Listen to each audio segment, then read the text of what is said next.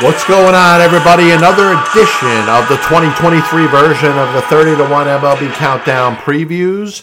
I'm John Pielli. Passball Show, JohnPielli.com, brings you the 30-1 MLB Countdown Previews, the 12th annual, first video and audio version. Today we're talking about the Detroit Tigers. And before I talk about the Tigers, I'll tell you a little bit how we get where we're at. And I look at the Las Vegas over-unders and come up with a projected win total of each one of the 30 MLB teams. And then I rank them in order, most wins to least wins, and then I count backwards. I preview the team I think is going to have the worst record, and I move my way all the way up to number one. That's where we get the 30-1.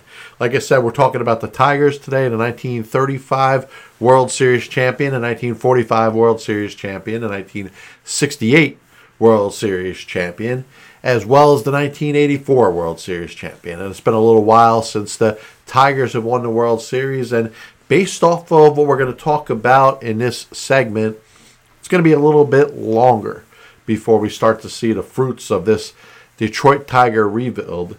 They hired general manager Scott Harris, or I'm sorry, president, away from the Giants. It's going to take a little while before they start to get things going here.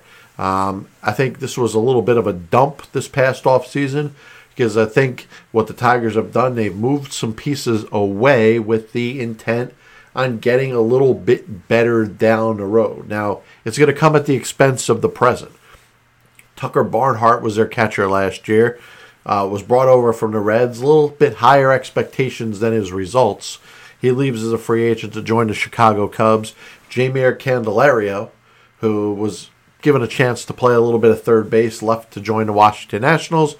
Harold Castro is going to be a utility player for the Colorado Rockies. Kobe Clemens and Gregory Soto, the relief pitcher, the one-time All-Star, left via trade with the Philadelphia Phillies. Free agent Andrew Chafin left to join the Arizona Diamondbacks. They traded Joe Jimenez to the Atlanta Braves. Now, that puts them in a tough spot because I think it's hard, especially when we're going to talk about the bullpen in a little bit. They brought in Nick Maton and Matt Vierling in the Soto trade. Michael Lorenzen, Cesar Hernandez, Trevor Rosenthal, Chasen Shreve, Matt Whistler, Andrew Knapp were all free agents that they brought in. Every one of them, for the exception of Lorenzen, in on minor league deals.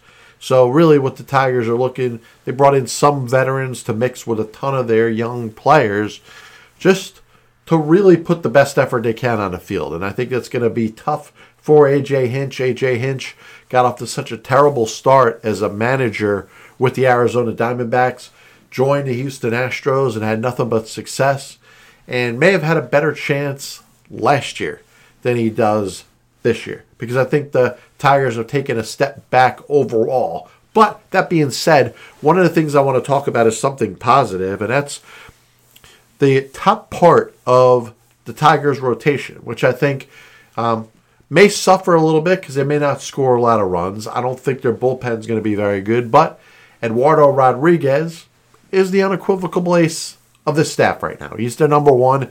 He's the guy in on the 5-year contract, and if everything is right with him, both physically and mentally, he should be able to go out there, make 30 starts, and pitch a ton of innings. Michael Lorenzen, former Reds, both pitcher and hitter, left to be a pitcher with the Los Angeles Angels last year, signs as a free agent. I think he's going to be able to do the same thing, eat up a lot of innings for the Tigers. Matthew Boyd, at one point was pitching pretty well for the Tigers, is back as the number 3 starter, and then they got young pitchers Matt Manning and Spencer Turnbull pitching probably 4 and 5 in their rotation. Now, they're looking at a couple different pitchers, and the reason I bring this up, because I do find this fascinating, is you look at two guys with the Tigers last year were probably not expected to pitch in the major leagues. And I'm talking about Bo Brieske and Garrett Hill. Brieske was taken in the 27th round of the 2019 draft, and Hill was taken in the 26th round of the 2018 draft. And both turned in good enough showings where it's worth it to consider them as major league starters this year. So the Detroit Tigers, a team that's been struggling to produce talent over the past several years, is also the home of the opportunity. And I wish both Bo Brieske and Garrett Hill well. 20-something round draft picks, I'd like to see them.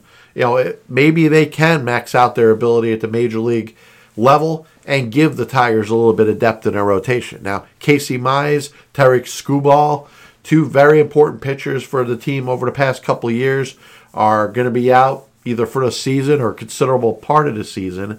Now, the one Achilles heel, I think, is going to be with the Tigers. If you want to see them surprised, listen, everybody roots for the underdog, and the Tigers in 1984, they weren't the underdog. But this year, they definitely are. If you want to root for them, they're going to need to get something out of their bullpen. And I think it's a tough sell at this point.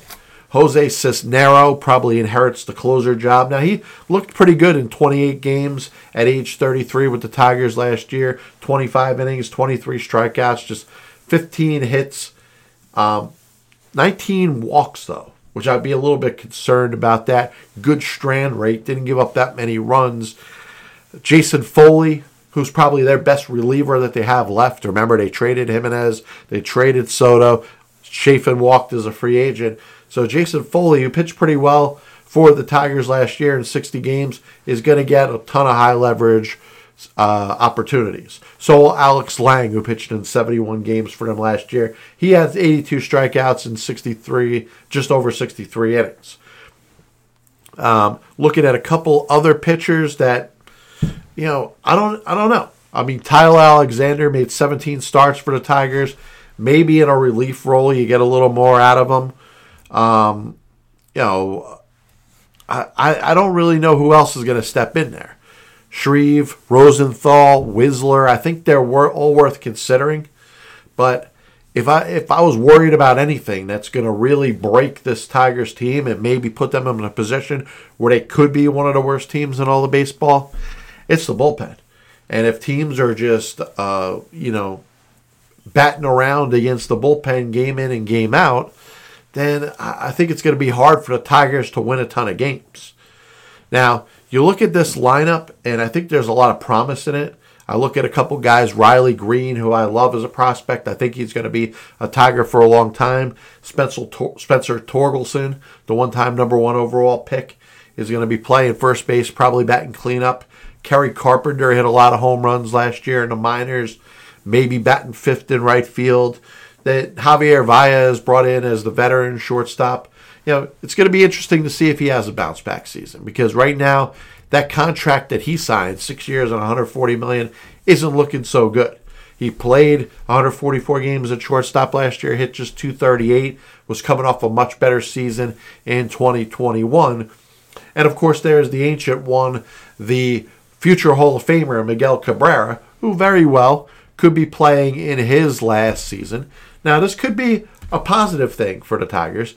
Remember, there's two options in his contract for 2024 and 2025, but there's a likeliness that this could be his last season in Detroit. He's got over 3,000 hits. He's got over 500 home runs.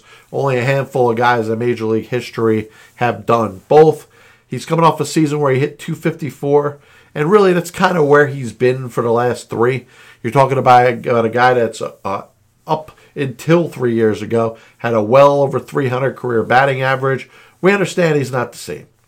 And you look at what he did in 2021 in 130 games, 15 home runs, 75 runs batted in, 256 batting average. You figure if things go well for him as the full-time DH this year, maybe he could do something resembling that. But outside of that, you know, if you're a Tigers fan, listen, I would go out to, you know, the Tiger Stadium, go out there to Comerica Park and watch Miguel Cabrera, because not too many people down the road are going to be able to talk about how it was to see him. He really is one of the best Tigers of all time. He's not Ty Cobb. He's not Al Kaline or Hank Greenberg or anybody like that, or Charlie Gehringer, but he is an all-time Detroit Tiger. And listen, in a season that may go to shit, which I really kind of feel like it's going that way, it might be nice to go out there and see Miguel Cabrera for what could be the last time. I look at some of their prospects, and I don't necessarily think they're to expect a ton out of them this year. Jackson Jobe and Ty Madden were two pitchers that they took in the first round of the 2021 draft. Jobe, they took number 3 overall. Madden, they took number 32 overall. Madden might be a little closer to the majors. He pitched in Double-A last year, looking pretty good. Jace Jung, second baseman, they took number 12 overall in the 2022 draft. It's probably a couple years away. Wilmer Flores, not to be confused with the San Francisco Giants infielder and former Mets hero. 130 Ks and just over 103 innings between High A and Double-A last season.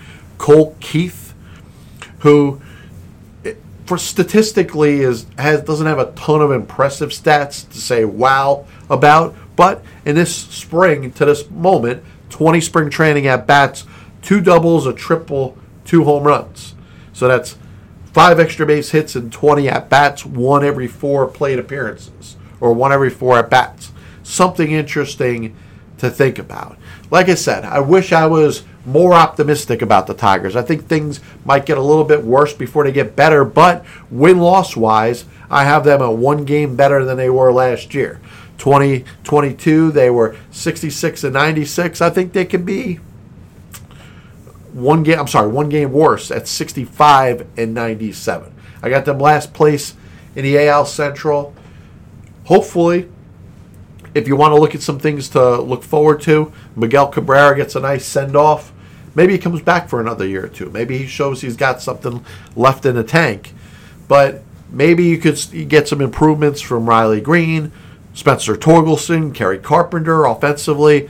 Maybe a little bit of Turnbull and Manning. Like I said, Brieske and Garrett Hill, 2 20-something round draft picks that are certainly worth rooting for. Listen, it's going to be a long season for the Tigers, but hopefully 2024 is a little bit better.